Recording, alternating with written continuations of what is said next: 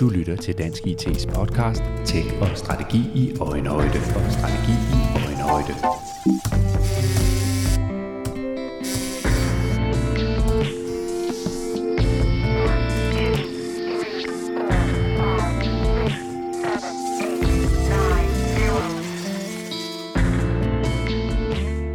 Sundhedsvæsenet er under massivt pres. Kan digitalisering være redningen? Det spørgsmål stiller vi i denne podcast-episode fra Dansk IT. Det danske sundhedsvæsen er en central del af velfærdssamfundet. Den demografiske udvikling, hvor der bliver færre i den erhvervsaktive alder, mens antallet af ældre stiger, udgør dog en markant udfordring. Allerede i dag er der alvorligt mangel på personale på hospitalerne og i ældreplejen, og i takt med, at stadig flere borgere i de kommende år vil få brug for hjælp fra sundhedsvæsenet, vil udfordringerne kun stige. Det er en alvorlig situation, der kalder på handling på mange niveauer. Vi ser derfor nærmere på, hvordan digitalisering kan bringes i spil som en måde at fremtidssikre sundhedsvæsenet på. Du kan blandt andet høre om, hvordan ny teknologi og digitalisering allerede i dag anvendes, og vi taler også om, hvilken rolle digitaliseringen kommer til at spille i de kommende år. Og så kigger vi på, hvilke strategiske valg, der er centrale, hvis vi skal være i stand til at bringe digitaliseringen til næste niveau og på den måde sikre et fundament for fremtidens sundhedsvæsen. De medvirkende i denne episode er Claus Larsen, direktør for digitalisering og IT i Region Nordjylland, og ekspertmedlem i Robusthedskommissionen. Og så er det Troels Andersen, formand for udvalget for sundheds-IT i Dansk IT og Managing Consultant i PA Consulting. Mit navn er Kim Stensdal. Vi lægger ud med at høre Claus Larsen sætte ord på, hvilken rolle IT og digitalisering i dag spiller i Region Nordjylland. Vi, vi har mange roller. Øh, nu nævnte du IT og digitalisering. Vi kalder os selv digitalisering og IT. Det vigtigste skal nævnes først. Øh, men det vi klassisk øh, jo leverer, det er sikker og stabil drift. Øh, altså at IT'en virker og virker døgnet rundt. Øh, det er hospitalsdrift, og det, det fungerer i døgndrift. Øh, og der er også en cyberdagsorden og sådan nogle ting. Så, men for uden sikker og stabil drift, så handler det om at, at skabe noget mere værdi i sundhedsvæsenet. Altså gør, gør det muligt at, at producere mere og lave mere med højere kvalitet, bedre tilfredshed, øh, når borgerne der, hvor de er, øh, i stedet for at de ellers skal mindst på hospitalet. Så der er en ret stor værdiskabelse i begrebet digitalisering, og det er det, alt fokus er på i dag. Og der er mange øh, fantastisk gode ting at sige om det danske sundhedsvæsen. Øh, vi er jo alle sammen glade for at kunne komme på, øh, på et hospital og gøre brug af de, øh, de muligheder, der er i Danmark. Men det er også et sundhedsvæsen, der er presset. Øh, der er øh, mangel på arbejdskraft, og vi har nogle demografiske udviklinger, der gør, at øh, det pres, der er, det vil også blive øget i de kommende år og årtier. Så prøv lige at, at fortælle øh, for mig og for lytterne, hvilken rolle kan og skal digitalisering spille i, i det arbejde? Jamen, øh, vi skal jo gøre alt, hvad vi kan for at prøve at være med til at, at løse nogle af de her problemer. Øh, det, det, det, altså, når nu man ved, hvad man, man kan, hvad er potentialet med digitalisering og med teknologi generelt set, så er man også til at prøve at gå efter og få det potentiale sat i spil. Også selvom det kan være, øh, altså være meget behæftet med modstand og, og, og mistro, og der også kan også være risk involveret, for eksempel en cyberdagsorden. Men man er rigtig meget hent ved det, fordi meget af det, man laver i et sundhedsvæsen, er repeterbart arbejde. For eksempel, der er meget dokumentation.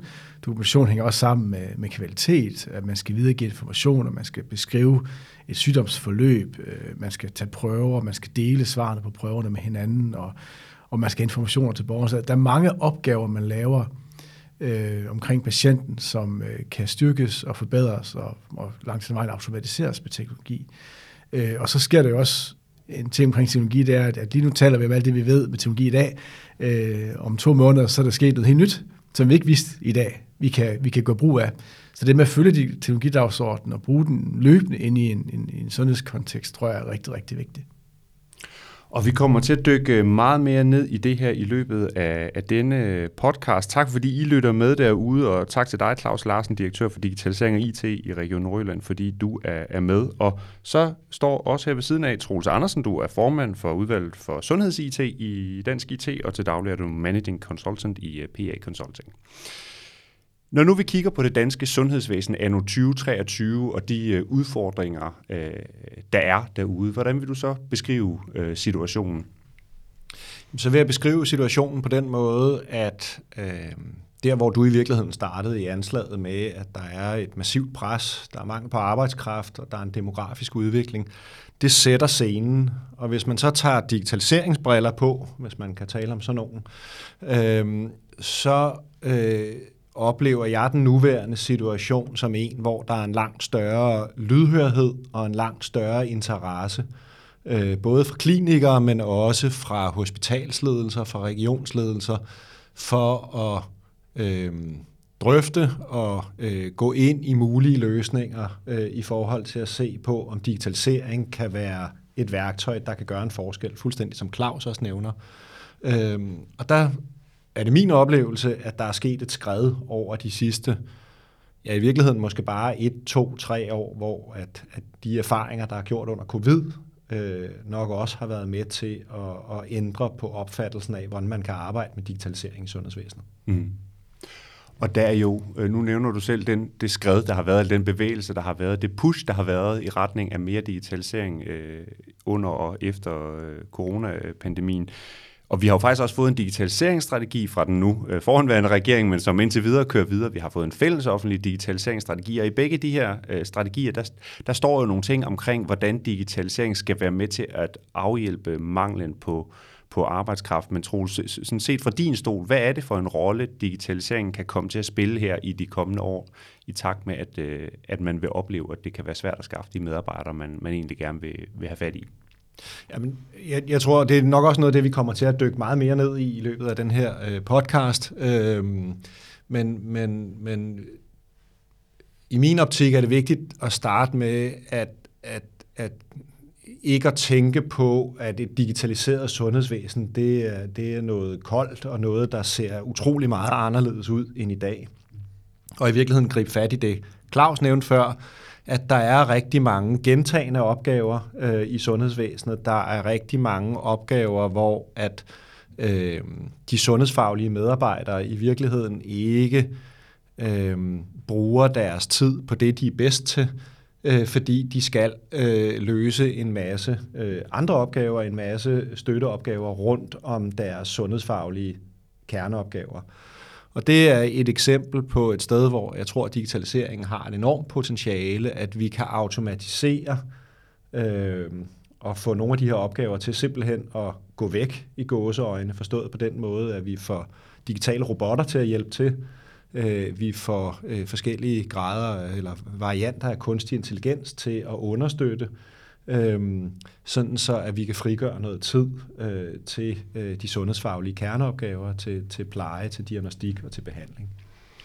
Tak for den øh, indflyvning, Troels Andersen. Og jeg lover, at vi kommer til at diskutere meget mere omkring det her med, hvordan vi så øh, sikrer, at, at, øh, at de menneskelige aspekter og det her med, at det er et sundhedsvæsen med nærhed og nærvær, at det ikke går tabt i digitaliseringens iveren. Men, men Claus, inden vi lige hopper helt videre, så skal vi lige have introduceret en anden kasket, du også har, nemlig at du er medlem af, af det, der hedder øh, Robusthedskommissionen, som jo, øh, som jo er sat i verden for at, at udforske og udføre udføre noget omkring perspektiverne i digitalisering. Prøv lige at fortælle lidt for, for lytterne, hvad er, det, hvad er det helt præcis, det arbejde går ud på?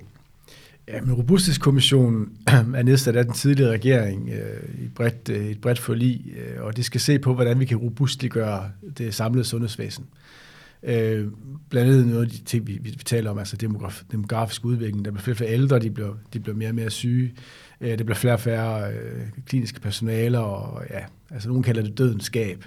Øh, og hvad kan, hvad kan man gøre ved det? Altså er der nogle, nogle anbefalinger, vi kan gøre, når vi kigger på sådan noget med, altså hvordan kan vi efteruddanne, hvordan kan vi tiltrække arbejdskraft øh, fra, fra EU for eksempel, øh, og lignende elementer, vi skal kigge ind i. Men, men der er et spor i, i den forbindelse omkring teknologi og digitalisering. Altså hvordan kan teknologi gå ind og afhjælpe nogle af de her problemstillinger? Øh, og, og det, der er jeg med som, som ekspert, øh, fordi vi har, vi har arbejdet meget med sådan over mange år, og modenheden er også sten ekstrem, og som, som Troels så siger, så er der også sket noget omkring altså ledelsessystemerne, det politiske miljø, at, at man er ikke bange for det mere. Man ser det som en, en løsning, og ikke, en, ikke blot en udgift og et problem. Og, og, og der er ret meget potentiale gennem dit. Øh, jeg kan komme med et eksempel, at, at, at i stedet for at tiltrække arbejdskraft til Danmark, så er det jo måske bedre at digitalisere øh, opgaverne, og så sende dem til udlandet. Altså ligesom man gør i, i det private for eksempel. Ikke? Altså hvis du har ryggenbilleder eller andet materiale, du kan digitalisere, så kan du sende det jorden rundt, øh, follow the sun, og så får du beskrevet, og du har brug for det inden for få sekunder, frem for at skulle tiltrække dem måske flere hundrede eller tusinde radiologer til Danmark til at beskrive røntgenbilleder. Der skal lære sproget og, og mange dilemmaer i det. Så der er to måder, man kan, man kan løse den samme opgave på. Og det er to lidt forskellige verdener, og de, selvfølgelig vil de også lige øh, clashe lidt og, og krydse lidt klinger. Men jeg tror, det er vigtigt, at man får talt om det, at, at på den ene side, så hvis det er tæt på patienten, så er det det menneskelige, der skal lægges vægt på. Hvis det er svar på et spørgsmål hurtigt med høj kvalitet, jamen så kan det være digitalisering, der skal, der skal være løsningen. Og jeg er helt sikker på, at vi i løbet af den her podcast kommer til at komme ind på mange sådan konkrete eksempler på, hvad kan det så være, øh, digitaliseringen kan hjælpe os med, og, og, og nogle af de overvejelser, der vil være i den forbindelse. Men, men for os, der øh, i godsøjen heldigvis ikke færdes på et hospital øh, så ofte som helt almindelige øh, borgere, og, og også for lytterne derude, prøv lige at, at sætte nogle ord på, hvordan ser hverdagen ud derude? Altså det her pres, vi taler om, og som man hører om i medierne med, at øh, det kan være svært at få det hele til at gå op. Altså hvordan kommer det konkret til udtryk udtryk øh, i, i hverdagen på et hospital, øh, Claus? Jamen, øh, hvis man, hvis man ser et hospital i dag, øh, nu er sige, hospital er jo blot et element i et sundhedsvæsen. Ja. Det skal vi lige huske på. Der, der er flere andre sektorer i det her, og elementer, der er også borgeren selv, og det synes jeg faktisk, vi skulle være lidt tilbage til på et tidspunkt. Det er blevet vigtigt i løsningen. Men hospitalet i dag er højteknologisk. Altså virkelig. Og hvis man ser de nye sygehusbyggerier, som, som kommer nu, så er de endnu mere højteknologisk, men blot på en anden måde, end vi er vant til at se. Så, så det med at sige, at, at, at digitalisering er noget, der, der kommer, nej, det er der. Øh, hvis, hvis, ikke, hvis vi tog digitalisering ud af ligningen i dag, så kunne man ikke gennemføre det, man gør i dag på et hospital. Man kunne ikke arbejde, som man, man gør. Man kunne ikke levere den kvalitet, som man gør, eller den hastighed, som man gør. Man er fuldstændig afhængig af det, som det ser ud i dag. Øh, det, det, vi arbejder ind i, det er, at, at der vil være en øget grad af det, øh, og det er på nogle andre områder, end man plejer. Øh, og man vil se på, at der er nogle faggrupper, som tidligere godt kunne sidde og registrere nogle ting og få dybt sig nogle ting, at de er, de er sjældne nu, de faggrupper, øh, sygeplejersker, læger og, øh, og andre roller, bioanalytikere og lignende, at der er man nødt til at skåne dem og sige, at de skal koncentrere sig om deres kerneopgave, så skal, så skal noget andet tage over, fordi vi, vi mangler de ressourcer. Øh, så, og det har man nok kunne løse måske for mange år siden, men nu, nu er det bare vigtigt, fordi nu, nu, er, de, nu er de sjældne. Men et, et hospital, når man, når man er patient, så ser man ikke af den teknologi. Det er inde på kontorerne, og det er i kældrene, og det er ude i laboratorierne. Og hospitalet er også designet til at skåne den indlagte og de pårørende for alt det hej, der også er på et hospital. Det er jo en, en moderne fabrik, hvis man sådan lidt, lidt hårdt sætter det på spidsen. Og den skal designes til at være mest muligt effektiv på bagsiden. På forsiden skal den gerne udtrykke ro og omsorg og tryghed og kvalitet og, og rolige rammer. Øh, og så kan man næsten høre, at det, det sølle personale, ikke? Altså, det, er, det, er, det er hård kost, øh, når også der, der er travlhed og ventelister. Mm. Og der er jo rigtig mange her, der altså de er der jo i det, fordi deres hjerte banker for det. Ja, og, og det, er vel, altså, det er vel en ret vigtig detalje, det her med, at de er der i det, fordi deres hjerte banker. Øh, de er der ikke, fordi at de synes, øh, computer og digitalisering er, at det er ikke derfor, de er gået ind i faget i sin tid, men det kan være nogle vigtige redskaber, man kan gøre, gøre brug af. Så hvordan, altså, hvordan sikrer man, at dem, som det her det handler om, medarbejderne, at de føler, at, at hele den digitale bølge og de muligheder, det giver, at, at det rent faktisk øh, gør deres hverdag lettere, og det gør dem bedre i stand til at passe deres arbejde på, den, på en ordentlig og fornuftig måde. Altså, jeg tror i virkeligheden, vi skal gribe fat i noget af det, Claus lige sagde. Øh, og jeg stod og funderede lidt over det her med, at vi taler om, at digitalisering øh, kan være eller skal være redningen. Og på en måde er det jo lidt forkert at tale om det på den måde, fordi det er jo ikke digitaliseringen, der øh, i sig selv løser noget. Digitalisering gør, at vi kan løse de opgaver, vi har på en anden måde. Og Claus eksempel med at sende øh, øh, billeddiagnostisk materiale til, øh, til, til den anden side af jorden for at få dem, øh, få dem beskrevet der, er et eksempel.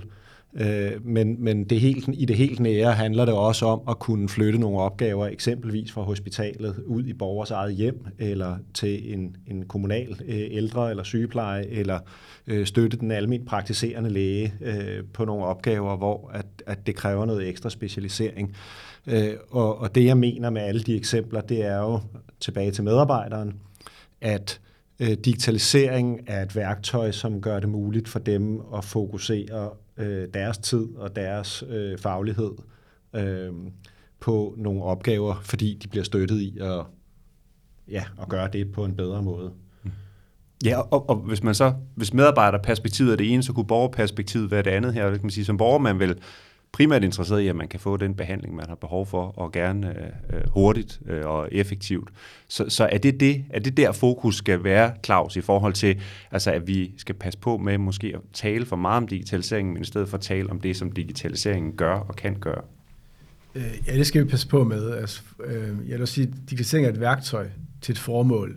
Øh, og det, det kan også være lidt i bevægelse, hvornår det formål det er reelt, og hvornår det ikke er nødvendigt. Har du masser af mennesker, så er det ikke nødvendigvis nødvendigt. Men fordi du mangler hænder i det kliniske, så, så er det blevet en nødvendighed. Øh, så er det mere en brændende platform, som, øh, som er grundlaget. Men, men jeg tænker, at det, det som digitaliseringen kan, kan gøre, er egentlig, at vi kan vende et hjul om. Øh, I dag er systemet meget designet efter, at du har et behov, så får du en undersøgelse, så får du måske en diagnose, så får du måske en behandling, og så er der måske noget genoptræning. Altså noget opstår, og så skal der ske noget. Øh, det er sådan en meget øh, reaktiv tilgang, hvor at hvis man tager digitalisering, det kan bringe os ret nemt ind i et overblik, der er datadrevet, hvor du kan begynde at arbejde med forebyggelse, øh, og måske et behovsbaseret sundhedsvæsen. Øh, og så er det, at vi starter ude i borgerens eget hjem, fordi du venter jo ikke på at blive behandlet, når du bliver syg. Du vil jo gerne undgå at blive syg. Og uden at det skal lyde som sådan et overvågningssamfund, så er det hvis for eksempel, at, at du er diabetiker eller du er kroniker på anden vis, så kan vi understøtte dig i dag i egen mestring, som det så fint hedder. Altså, hvordan kan vi holde dig i længst mulig sundhed, så ikke der kommer en forværing. Og jo, og jo flere vi kan holde i, i god sundhed, øh, jo færre skal også ind og belaste det samlede sundhedsvæsen. Øh, og det kan man grundlæggende gøre med teknologi i dag, uden egentlig berøring af mennesker. Så det er bare for at blive helt konkrete for, for, for dem, der ikke øh, lige er så meget i den verden her. Det kunne eksempelvis være det her med, at man har en blodtryksmåler, som sender data automatisk til, til din læge, eller, yeah. eller hvad, man nu, hvad det nu kunne være af apparater, man kunne have ude yeah. i hjemmet, og som så kunne indrapportere. Ja, altså det, det, er jo, det er jo det, man kan sige. Altså, altså hvis, øh, en, lægerne kan jo sige, hvad er det for nogle værdier, vi skal have at vide for patienten, for at vi kan sige, om patienten er, er, er, i, er i god sundhedsmæssig stand.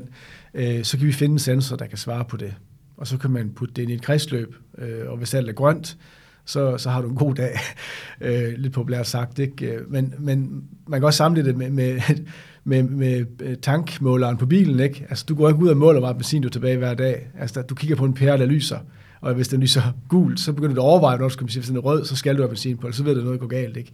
Altså, det er jo simple principper, der gør, at vi kan, vi kan fastholde os i en, en, en, en, i kontrol over den situation, vi gerne vil være i. Og der tror vi, vi har, der har vi et kæmpe potentiale med, med digitaliseringsteknologi generelt, som er lidt over. Og det er ret overbevist om faktisk, at alle lytterne af podcasten her vil være enige i, men, men man kan vel sige, at det er også der i, at den store øvelse ligger, at vi, vi har et kæmpe potentiale, yes, kryds ved den, men for at komme derhen, hvor vi kan udnytte det, der er jo noget kulturelt og noget mindsetmæssigt, vi skal arbejde med, for, for vi er jo ikke helt vant til det her med, at vi bare øh, bliver tracket. Øh, nu kalder jeg det ikke overvågning, jeg kalder det tracking, ligesom mit fitnessur tracker, når jeg løber, og min puls osv., at vi så kunne gøre det i langt højere grad, og lade de data gå ind til, til sundhedsvæsenet. Jeg, jeg tænker faktisk ikke, det der er den værste. Mm. Den har folk ligesom, den har de erkendt. Altså, man ser, hvad de deler på Facebook og andet i dag. Ikke? Altså, jeg tror ikke, borgeren her er ikke nødvendigvis udfordringen. Jeg tror faktisk ikke, det man, man gerne, øh, altså, selvfølgelig have en gennemsigtighed, i forhold til det. Vi kan også godt lave lukkede systemer i dag, så vi kan sikre den sikkerhed og den, den, øh, den tryghed omkring det. Men når du, når du går ind i et sundhedsvæsen, hvor du har sundhedsfaglige professionelle, som er vant til at tage ansvar for andre borgers ved og vel og sundhed og behandling, det er straks værre med dem. Fordi nu er det et stykke apparatur, der fortæller om, om øh, patienten, om Clausen har det godt. Nu er det ikke mig, der har undersøgt ham, for at finde ud af, om han har det godt. Det er altså ret stort øh, skifte. Og øh, hvem bliver holdt ansvarlig, hvis nu sensoren tager fejl? Og det ved jeg, det er sådan noget, der bekymrer øh, altså, altså læger og, sygeplejersker meget, ikke? At det er, at, at de skal til at stole på noget, de ikke ved, hvordan det fungerer. Øh, og de er vant til at skulle stole på sig selv og, og selv stå på mål for deres egne beslutninger og andet. Det, der er en stor ting i det. Og her har vi en ny form for, altså for tryghedsskabelse, vi skal have skabt, der skal sigte på teknologierne. Hvordan virker en AI? Øh, og hvorfor kan jeg stole på den? Øh, der er selvfølgelig en masse serviceringsmuligheder, som skal give noget tryghed, men langt hen ad vejen, så handler det om at altså, den, den individuelle skal vise tryghed for at bruge en teknologi, øh, mere end, end, end at systemet bare har blåstemplet en teknologi i at blive brugt. Det er, det er en stor opgave. Og så kommer det vel også til at handle om et eller andet samspil imellem teknologierne, der leverer nogle, nogle øh, nøgterne data, og så et, noget sundhedspersonale, der har en faglighed, der gør, at de kan, kan analysere og vurdere ud fra de øh, input, som øh, maskinerne kommer med, Troels. Altså, hvordan ser du det for, at det kommer til at fungere i praksis på en, øh, i, i det danske sundhedsvæsen? Jamen, det, det vil selvfølgelig være et samspil mellem, øh, mellem de sundhedsfaglige medarbejdere og så øh, teknologierne, og i virkeligheden også, som, som Claus også er god til at understrege, øh, patienterne eller borgerne selv. Øhm, og og øh, hvad det hedder, øh, jeg tror, inspireret af det, som, som, som Claus lige siger, så, så øh, og tilbage til Robusthedskommissionens arbejde, så, så øh, og hvad digitaliseringen kan gøre i sundhedsvæsenet, så er der ligesom to spor her. Der er noget, der handler om, hvad er det, vi kan bruge digitale værktøjer til på helt kort sigt, for at øh, hvad skal man sige, øh, få skabt et pusterum øh, og, og, og skabe lidt mere luft i systemet.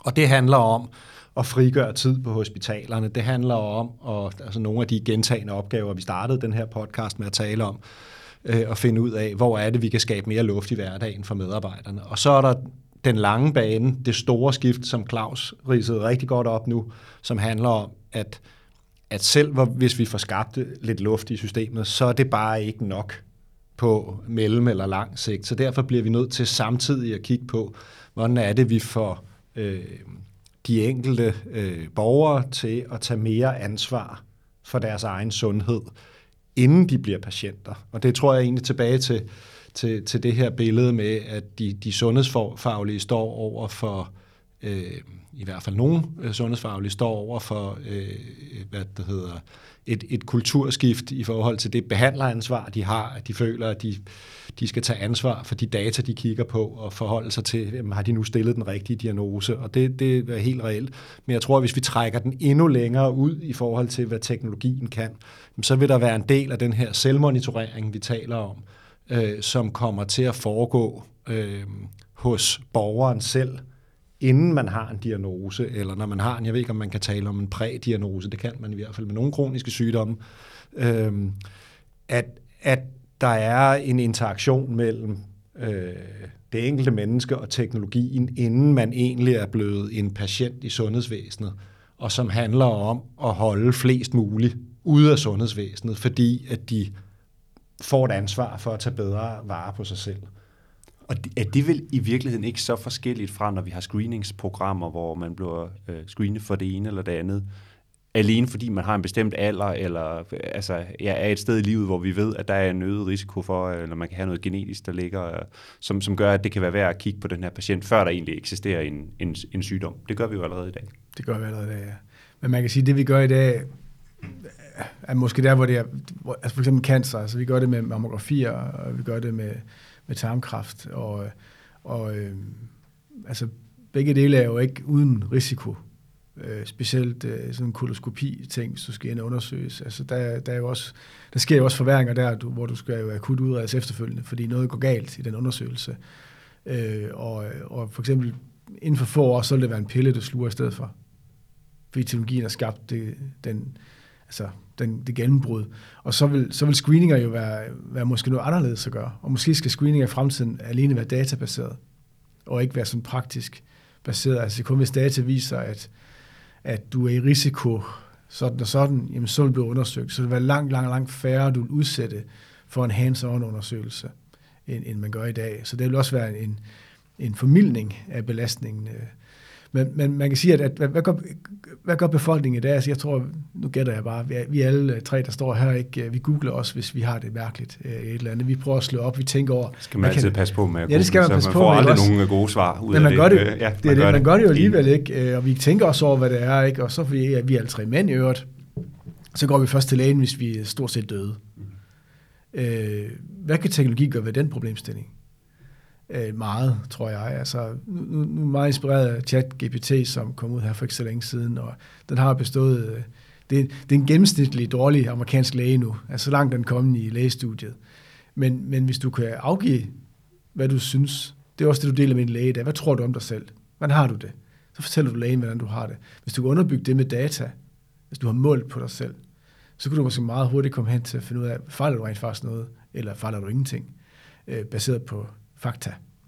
Øh, og når så du skal til lægen, så kan du også underbygge din hypotese eller din, din synsning om, din er sygdom med fakta.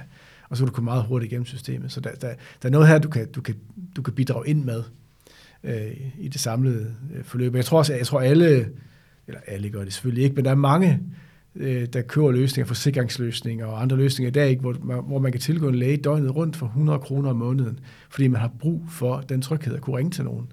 Men der er også nogen, der sender DNA til USA, det har jeg selv gjort, for at finde ud af, at mere disponeret for nogle ting. Øh, bare fordi I skulle se, hvordan det fungerede. Altså mange, der søger øh, amerikanske tilbud for eksempel, fordi i en digital verden, der er det fuldstændig ligegyldigt, om det er Danmark eller det er USA. Altså det er uden for altså fysiske barriere. Øh, og så kan du begynde at bruge farlige løsninger. Altså så er Google simpelt. Så er det jo apps, du giver en 50'er for at bruge, men du aner ikke, hvad der sker med dine data. Øh, du aner ikke, om den er troværdig, du aner ikke, om, om kvaliteten er i orden, og så får du at vide, at du er rask, så dør du en måned senere. Så der er også nogle trusler i sådan noget hack. Det, det tror jeg, vi skal regulere. Det skal vi styre. Øh, måske skal vi lige frem øh, whiteliste og blackliste nogle ting i Danmark øh, for at beskytte borgeren mod sådan noget. Ja, så man kan sige, ligesom vi har øh, GDPR, som, mm. er, som, er, som er det her rammeværk omkring persondata, og, og hvad, hvad man må og ikke må, og hvilken transparens der skal være, så kommer vi til at få et behov for, når vi taler specifikt sundhed, at det bliver, det bliver klart, og, og at det bliver reguleret i, i en eller anden grad, så vi, så vi har styr på, hvad det er, der foregår. Absolut. Men nu står I jo her, øh, Claus Larsen, direktør for digitalisering og IT i Region Nordjylland, og dengang sagde det den rigtige øh, rækkefølge, ja, og, og Troels Andersen, formand for udvalg for sundheds-IT i Dansk IT. Og vi skal også lige lidt omkring selve det IT-faglige her, for jeg tænker, jeg oplever jo, at der er en masse spændende innovation ude i markedet fra en masse startups, men også øh, i selve sundhedsvæsenet, øh, den offentlige sektor øh, og, og i rådgivningslaget osv. Der foregår egentlig en masse spændende ting, men jeg tænker også sådan lidt belært af, hvad der har været af udfordringer omkring elektroniske patientjournaler, der ikke helt har kunne tale sammen, og nogle steder bruger man et system, og andre steder et andet system, og når man går ud til de praktiserende læger, så kan det også godt være lidt en myriade af forskellige apps og løsninger, hvad man kan og ikke kan. Så der er vel noget her omkring, hvordan får vi tingene til at spille sammen, og hvordan sikrer vi, øh, at der er styr på cybersikkerheden, og hvordan sikrer vi, at vi er compliant med diverse lovgivningskomplekser øh, øh osv. Altså, hvad tænker I om hele det arbejde, der vil skulle i gang der i de kommende år, øh, hvis vi skal for alvor i gang med at udnytte øh, potentialet? Altså, hvis jeg skal lægge ud, så, øh, så vil jeg sige, at, at, at det her det er jo ikke nyt. Altså, vi har jo haft øh, lovgivning i Danmark omkring beskyttelse af borgernes data siden 80'erne. Øh, jeg kan huske, hvad den hedder, men, men det betyder også, at man har en ret, ret god beskyttelse allerede i dag i de designede systemer, vi har med logning og med login og ting og sager, og, og det er forfinet og forbedret over mange år. Det er der ret mange andre, andre lande, der har. Øh, det har vi sådan set i Danmark.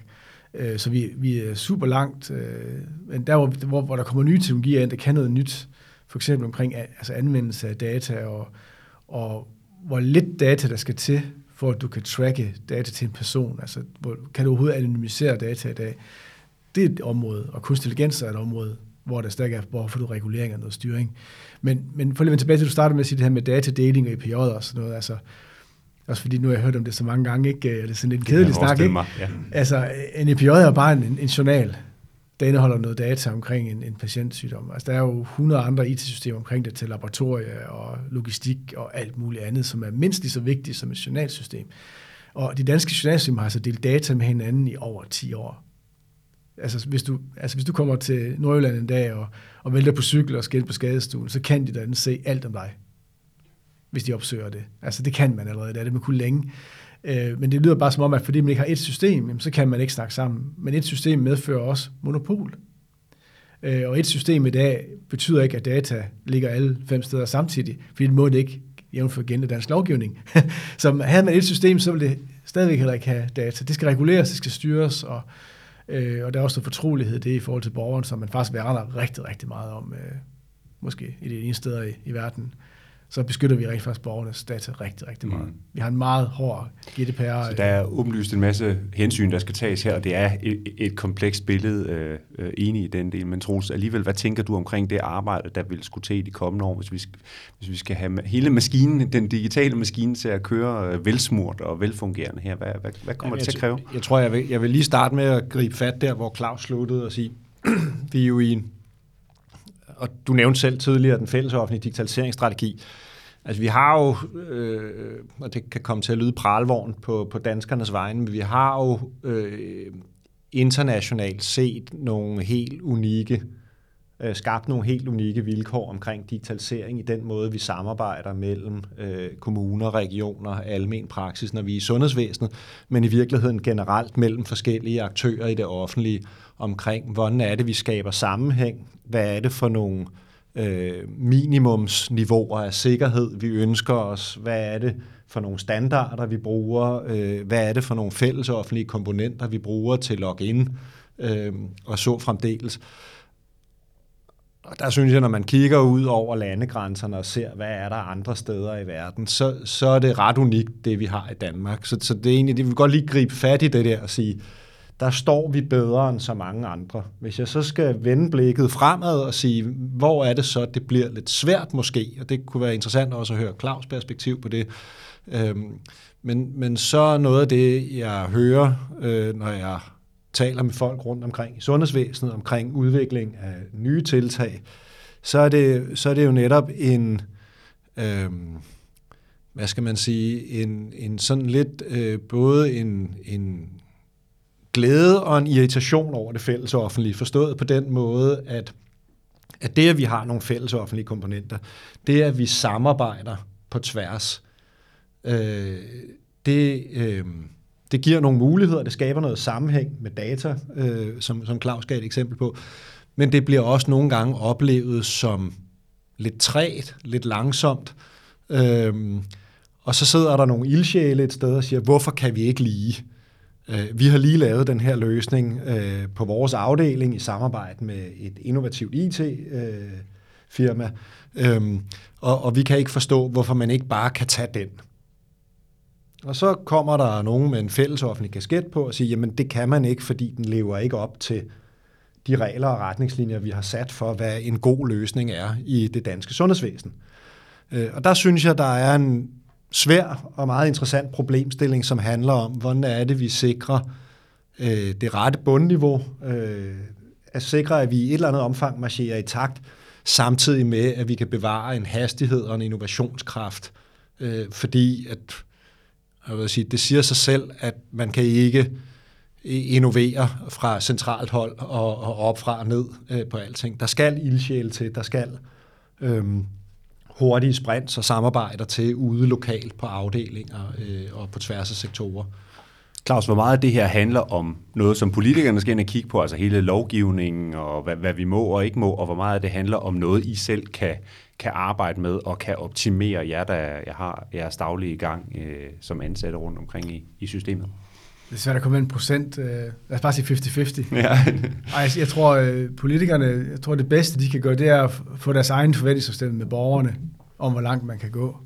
Og, ikke, og når jeg siger langt man kan gå, så mener jeg ikke, hvor dårligt det kan blive. Jeg mener, hvor langt man kan gå med digitalisering. Altså, jeg så gerne, at man lavede en sådan digital first strategi i Danmark på sundhedsområdet. Øh, men det, jeg egentlig møder, det er, det er utrygheden ved, ved at beslutte det. Fordi man ved ikke, hvordan borgerne har det med det. Alle de borgere, jeg har mødt, efterspørger det. Og det er også det, de køber hos forsikringsselskaber, og de selv går på Google og, og printer ud, hvordan de tror, de sælger, de skal tegne læge og sådan noget. Altså, jeg tror, der er meget at hente her. Og hvis vi kan begynde at arbejde med det strategisk og politisk, jamen så kan vi også i min læge-app, som lige har rundet to millioner installationer og logins, så kunne det måske være den app, du tog billedet af dit modersmærke med, og du fik at vide, at alt er okay. Eller du fik at vide, booke lige en tid hos egen læge for få kigget på det modersmærke. Altså så begyndte du at få sådan nogle autonome løsninger ind, som ikke krævede menneskelig kontakt. Øh, og så var det en stort set gratis løsning, du fik ud af rulle. Men det vil kræve politisk vilje til at gå den vej. Hvis vi så kigger over, hvor langt vi så selv kunne gå, vi, altså, vi har ikke stort set ingen begrænsninger i dag. Det, vi, vi har meget mere potentiale, vi kan udfolde, før vi rammer en begrænsning. Både i loven og andre steder. Der er gener, men jeg vil også sige, gener, ja, de er irriterende, men, men de er også rigtige. Nu tror jeg et eksempel med, med det nationale og den sjene. gene. Jeg siger, det nationale, vi er heller ikke grundlæggende uenige om, hvordan vi skal løse det. Men generne er der også for at sørge for, at kvaliteten er i orden kvalitet fylder ekstremt meget i danske sundhedsvæsen, og det gør det jo på borgernes vegne, og det tror jeg aldrig nogensinde, vi skal gå på kompromis med. Og hvis man udfordrer den begrænsning, så er det også, et læge og sygeplejerske, der reagere. Øh, og, det, og digitalisering skulle gerne understøtte og underbygge kvaliteten, altså forbedre det, fordi du kan få folk på venteliste ind i behandling, mere end det skal, det skal udfordre den der, øh, at vi skal gå på kompromis, når vi bruger digitalisering. det skulle gerne være til hjælp og ikke til, til skade.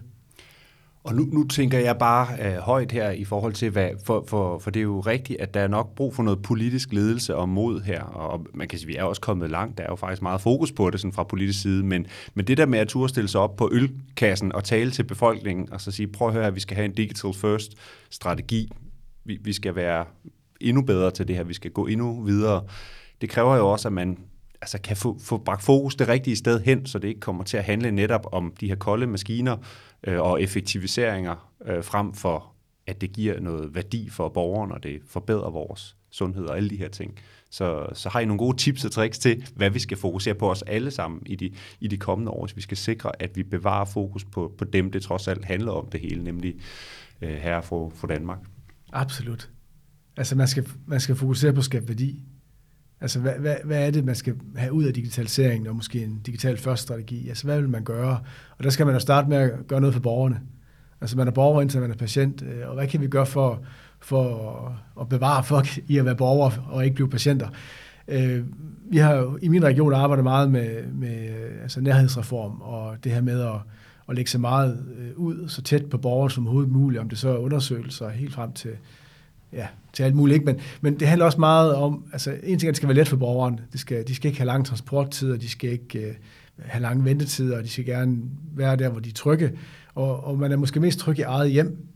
Det, man kan også være, at man er mest tryg i en lastbil nede i Polen, fordi man er langtidschauffør og har diabetes. Så er der altså bare langt hjem for at blive kontrolleret på et sygehus. Men det kan du levere i dag ved telemedicin og telefonopkald eller videoopkald. Øh, så, så det med at begynde at værdisætte, hvordan kan digitalisering skabe lighed i sundhed for eksempel, øh, gøre, at man ikke skal fri for arbejde, øh, sikre, at man kan blive hjemme med sine børn, og, og pårørende kan være på besøg i sofaen, mens man har en, en svær samtale med lægen inde på sygehuset.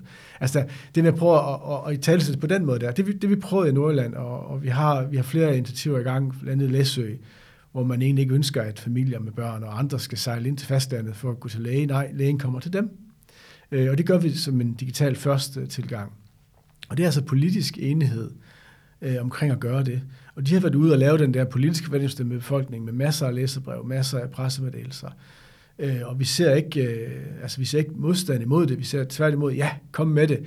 Fordi altså, man kan tænke sig, hvad gør det for miljøet, hvad gør det for, for arbejdskraftudbuddet øh, øh, øh i Nordjylland, at man ikke skal fri for arbejde, at man ikke skal være syg i, i alt for lang tid og sådan noget, at man skal ikke ud og køre bil i mange kilometer. Det er en stor region i øvrigt. Man kan, man kan ikke cykle rundt mellem alt, som man kan i København. Øh, så, så det med at værdisætte og værditale det, det har, det har haft rigtig, rigtig godt. Og så den sidste, det er, at det her med at gøre brug af hinandens ressourcer mellem praksis, øh, kommune og region, at, at vi taler meget om det her med at dele viden, øh, ikke data, men viden, øh, men også gøres tilgængelig for hinanden. Altså at, at hjemmesygeplejerske kan få viden fra hospitalet omkring en, en, en borgers øh, tilstand, men har så tilgængelighed til specialet inde på sygehuset døgnet rundt, hvis hun har brug, eller han har brug for støtte. Altså de to ting kan ikke ligesom gå i nul og hjælpe hinanden, ikke? og så får du et bedre system for borgerens bedste. Det kan du kun enable, hvis du bruger digitalisering. Jeg vil godt gribe fat i, i, i den her, fordi jeg tror, der er en utrolig vigtig pointe, når vi taler om, hvordan, hvordan er det, vi taler om det her politisk, i det øh, Claus siger her, at vi skal ikke tale om det som digitaliseringspolitik. Øh, og, og nu har vi et par gange her i podcasten talt om, at, at digitalisering er i går så en bare et værktøj.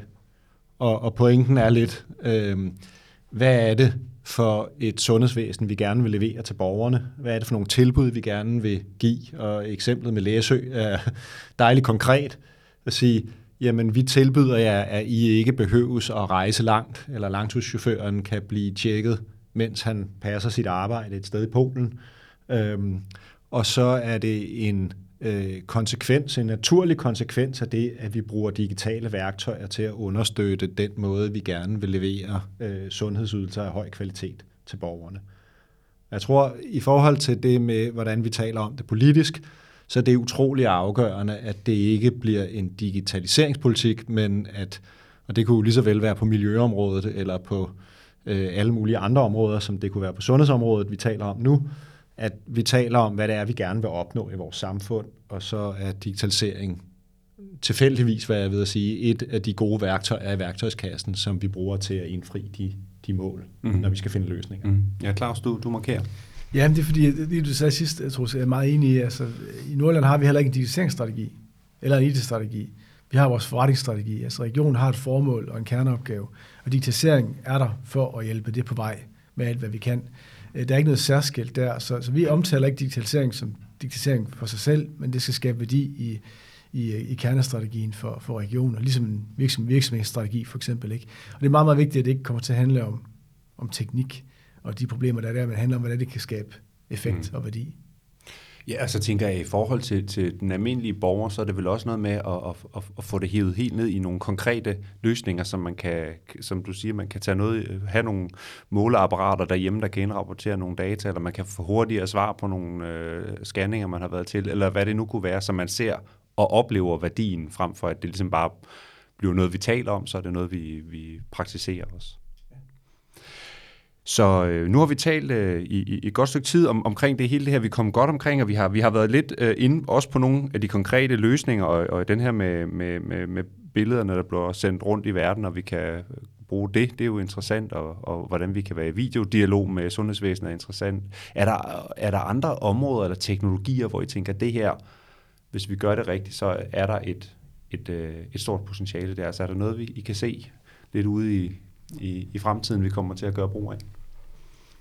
Uh, det jeg, jeg, jeg, jeg synes jo, nu, nu starter jeg et sted. Mm. Øh, jeg synes, det øh, Claus lidt bredt beskrev øh, ja, for nogle minutter siden, omkring at bruge øh, data i bred forstand til at forudsige mulige tilstande, og på den måde øh, sortere i, hvem er det, der skal ind og have en, en sådan egentlig fysisk undersøgelse. Øh, det er på baggrund af, af sådan brede datasæt og, og, og se på, hvem, hvem har højere risiko, sådan så vi går fra de øh, punktvise screeningsprogrammer, vi ser i dag, og som du, du nævnte, Kim, øh, og over til egentlig en løbende overvågning.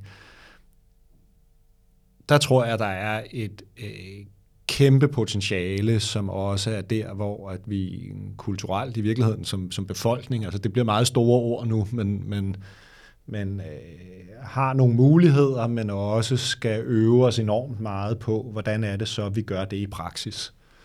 Øh, og det kunne egentlig godt tale for øh, en større, et, et større mod hos politikerne til at drøfte det, fordi det er jo sådan, det kommer uanset, hvordan vi ved det. Du har nævnt, øh, Claus, et par gange de her øh, eksempler på, at, at der er jo masser af danskere, der, der benytter sig af amerikanske tilbud, de kan få på nettet det kommer snigende uanset, eller ikke snigende, det kommer bullerne uanset, om vi vil eller ej. Så det at have en, en klar dialog om, øh, hvad er egentlig vores holdning til sådan en mere generel monitorering eller brug af data til at, at finde ud af, om man er i risiko for det ene eller det andet, tænker jeg kunne være sundt. Mm. Og den dialog, tænker jeg, den må jo, det er jo sådan hele vejen rundt dialog, altså hvor der er jo både noget omkring noget, noget, noget, noget, noget altså data- og digitaliserings-IT-agendaen, så er der noget omkring noget jura, og så er der jo noget omkring noget etik og noget, altså vores følelsesregister og alle de her ting, der også er, er vel er væsentligt at have med ind i den. Øh, hvad gør det ved os som mennesker, og hvordan, hvordan kan vi lave den her bevægelse på en måde, så det ikke øh, ja, der, skaber der jo, nye problemer, så vi går hen og bliver deprimeret alle sammen. Fordi der er nu rigtig lige... meget etik, og der er jo, hvis man tænker tanken til enden, har det jo nogle ret voldsomme konsekvenser for, hvordan øh, øh, almindelige mennesker kommer til at leve deres hverdag, hvis man sådan virkelig tænker den ud i ekstremen. Ja. Ja, det, det, altså, hvis man leder efter problemer, så, så kunne man, problemer skal man ikke lede efter, de kommer af sig selv. Altså, nok en erfaring, jeg har. Men, men jeg vil sige, at, at, at folk gør det til som teknologi, for vi kunne sagtens falde ned i kaninholderne, en efter en, og snakke om teknologi, og hvad potentialer der er ved det, fordi det, det er altid spændende og sjovt. Men, men det, det kunne være interessant, det er at sige, hvad er det egentlig, vi har brug for? det er jo måske en forebyggelsesindsats i Danmark, ikke? Altså, hvordan, hvordan fastholder vi danskerne i længst mulig sundhed? Øh, og hvis vi skal kunne det, så er vi nødt til at bruge data langt højere grad, end vi gør. Og det behøver ikke at handle om, om, om Troels og Claus og Kim. Øh, vores data, det handler mere om, om sammenlignelige data, og hvordan man, man overvåger en population og dens sygdomsudvikling, og, og hvordan man kan sætte ind. Øh, kan man automatisk penge, øh, når man, når man føder børn i dag, så bliver kommunen automatisk adviseret om, at der er kommet et barn, og så kommer hjemmesygeplejen og lignende. Øh, vi kan bruge lignende systemer med andre former for, for sygdomsudvikling, og ikke baseret på data og andet. Øh, og det tror jeg, vi skal kigge meget mere ind i. Men det kræver jo også en politisk øh, tilgang og forventningssystem om, vil, man, vil man gennemgå sit samfund på den måde. Og så kommer problemerne helt af sig selv med, at er det så et overvågningssamfund, eller er det overbeskyttende samfund, eller hvad er det? Og det, det er et dejligt dilemma. Øh, og det vil jeg ikke gøre mig til, til dommer for, men, men øh, jeg tror, det er sådan noget, der er nødvendigt. Altså, vi, vi er nødt til at forebygge os ud af, af sygdom, mere end, end vi kan behandle os ud af det. Mm-hmm. Ja, hvis man tager de helt store historiske briller på her, så kan man vel også sige, at det er det, vi altid har gjort. Vi er blevet bedre og bedre og klogere og klogere hele tiden i vores sundhedsvæsen, og det er jo det, der gør, at vi, at vi kan kurere sygdommen i dag, øh, som vi ikke kunne for 100 år siden, og vi lever længere, og alle de her ting, som, som gør, at det bygger vel på, på viden og erfaringer. Ja, vi er blevet dygtige. Lad os, lad os øh, runde det hele af her med at høre jeres øh, syn og få jeres input på, hvad er, det, hvad er det, vi skal fokusere på i de kommende år? For vi har talt om, at vi har et sundhedsvæsen under pres, og, og vi kender den demografiske udvikling, så vi ved godt, der kommer, der kommer mere af det, der gør det hele svært. Øh, vi har noget di- øh, digitalt potentiale, vi har talt om, og nogle muligheder. Og så har vi en hulens masse problemer, dilemmaer, overvejelser osv. Men hvordan sikrer vi, at vi får udnyttet potentialet på den bedste måde i de, i de kommende år? Hvad er, hvad er jeres input til, til lytterne derude, øh, Troels? Jamen nu, det er lige før, jeg vil kaste den videre som et spørgsmål eller en prøveballon til Claus, fordi jeg har, øh, jeg synes egentlig også for at gribe tilbage til noget, du sagde før, at vi kan rigtig meget allerede inden for de rammer, der er sat. Altså, at det er ikke sådan, at vi skal gå og vente på lovændringer for at, at gøre meget med de værktøjer. Vi kender rigtig mange værktøjer, så der er i virkeligheden der er ikke nogen undskyldning for ikke at komme i gang. Og så kommer øh, sådan min observation, som så også er et halvt spørgsmål til Claus, at, at, øh, at når man så kigger på, hvad der er af ressourcer, og her mener jeg egentlig både øh, Øh, Øh, hvad der hedder, kroner og øre til at investere i omstilling, men jeg mener i lige så høj grad øh, ressourcer mål forstået som, som mandskab i, i IT-afdelingerne i sundhedsvæsenet og øh, klinisk personale, der kan øh, hvad skal man sige, få, få, få hovedet oven vande og luft til at hjælpe med at omstille sundhedsvæsenet, så er det min observation, at der, øh, der er mangel på båndbredde, hvis man kan bruge det udtryk i den her sammenhæng. Øh, så vi er formodentlig ikke i stand til i vidt nok omfang hurtigt nok at udnytte de muligheder, der sådan set ligger foran os. Ja, Claus, så får du, ja, korrekt siger du, du får lov til at reflektere lidt over det, Troels ja. sagde her, også over, over det, jeg spurgte til, altså hvad er det, vi skal fokusere på? Og hvis vi lige samler den sidste op, Troels, jeg nævnte ikke, så er det fuldstændig rigtigt, at jeg tror, at vores største udfordring, det er, det er at lede forandringer igennem. Altså gennemføre forandringer og fastholde dem øh, for at kunne få de gevinster ud af det der. Og det, det er lige meget, om det er digitale eller andre teknologier, eller det er andre reformer, vi skal lave. Altså for gennemført de der forandringer, det, det er et hårdt arbejde. Det tror jeg også er den største udfordring, vi står overfor. Øh, og, og, men det er en udfordring, vi er nødt til at takle og gå noget ved. Og så kan man sige, at det med ressourcer, det er jo et spørgsmål om prioritering. Fordi der er masser af ressourcer, de er bare prioriteret til at blive brugt på noget andet. Så, så det kan vi jo gøre noget ved jo. Et eller andet sted. Nogen kan i hvert fald gøre noget ved det. Men for det oprindelige spørgsmål omkring, øh, hvad skal vi holde øje med? Altså jeg vil sige, at vi skal komme med tre eksempler. Det telemedicinske område, altså for kronikerområdet til at starte med, og, og folk, der er syge resten af deres liv, og egenmestring i eget hjem, og den måde, de kan selvmonitorere sig, holde selv sundhed og kommunikere med egen læge, kommune øh, og hospital, øh, der vil være en kæmpe boost i de næste år, der kommer. Der er lige kommet et øh, nyt produkt på markedet, som er fælles øh, for det offentlige. Vi deler data i realtid med hinanden, og man kan være i dialog med borgeren. Og det, det bliver stort, det bliver godt. Der tror jeg, der er kæmpe potentiale at hente der, øh, for at fastholde folk i eget hjem. Øh, fastholde, det er forkert for, for holde det, hvor det er mest trygge. Og give mulighed for at blive hjemme, hvor de har det bedste. Ja, de er ikke lænket ja. til sengen, det er ikke det, jeg mener. Men, øh, og så er det omkring, og så selvfølgelig kunstig intelligens, øh, hvor at, at, at det, det har fået et breakthrough i øjeblikket, og, og selvfølgelig skal de også certificeres, de løsninger, vi skal gøre brug af. Men, men har vi godt hjulpet af den kommersielle, den, den kommersielle del af verden, som jo bruger det, fordi det, kan, det er billigere end at have folk. Øh, det kan vi også godt bruge i en kontekst, der er præget af kvalitet, som den danske er. Det er jo ikke prisen, det er kvaliteten, vi er fokuseret på. Alle skal behandles lige godt. Øh, og der er rigtig, rigtig meget godt, der sker i vores omgivelser. Vi skal importere til landet øh, på kunstig intelligens. Den, den kommer til at fungere på alle mulige øh, dele af sundhedsvæsenet. Og så den sidste, så tror jeg, der kommer til at ske meget ind på hospitalerne. øh, hvordan ser en sengestue ud i fremtiden? Det tror jeg vil være noget anderledes, end den er i dag. Hvad vil der færdes på gangene? Øh, der vil måske være mere roligt personale, men der vil være flere firehjulede biler øh, og andet apparatur, der, der har forskellige roller.